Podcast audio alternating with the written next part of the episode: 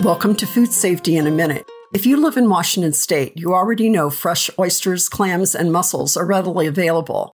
Our state is the leading producer of farm shellfish in the nation. Up and down our food chain, food safety is taken seriously. Whether you harvest your own, purchase them in a store, or eat them in a restaurant, it's important to know how to prevent shellfish-related illnesses. All seafood is safest when it's cooked thoroughly. According to the Food Safety Inspection Service, fish and shellfish should be cooked to 145 degrees Fahrenheit for 15 seconds.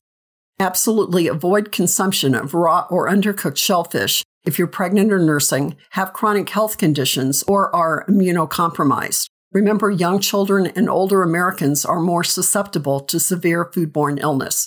This is Susie Craig from Washington State University Extension.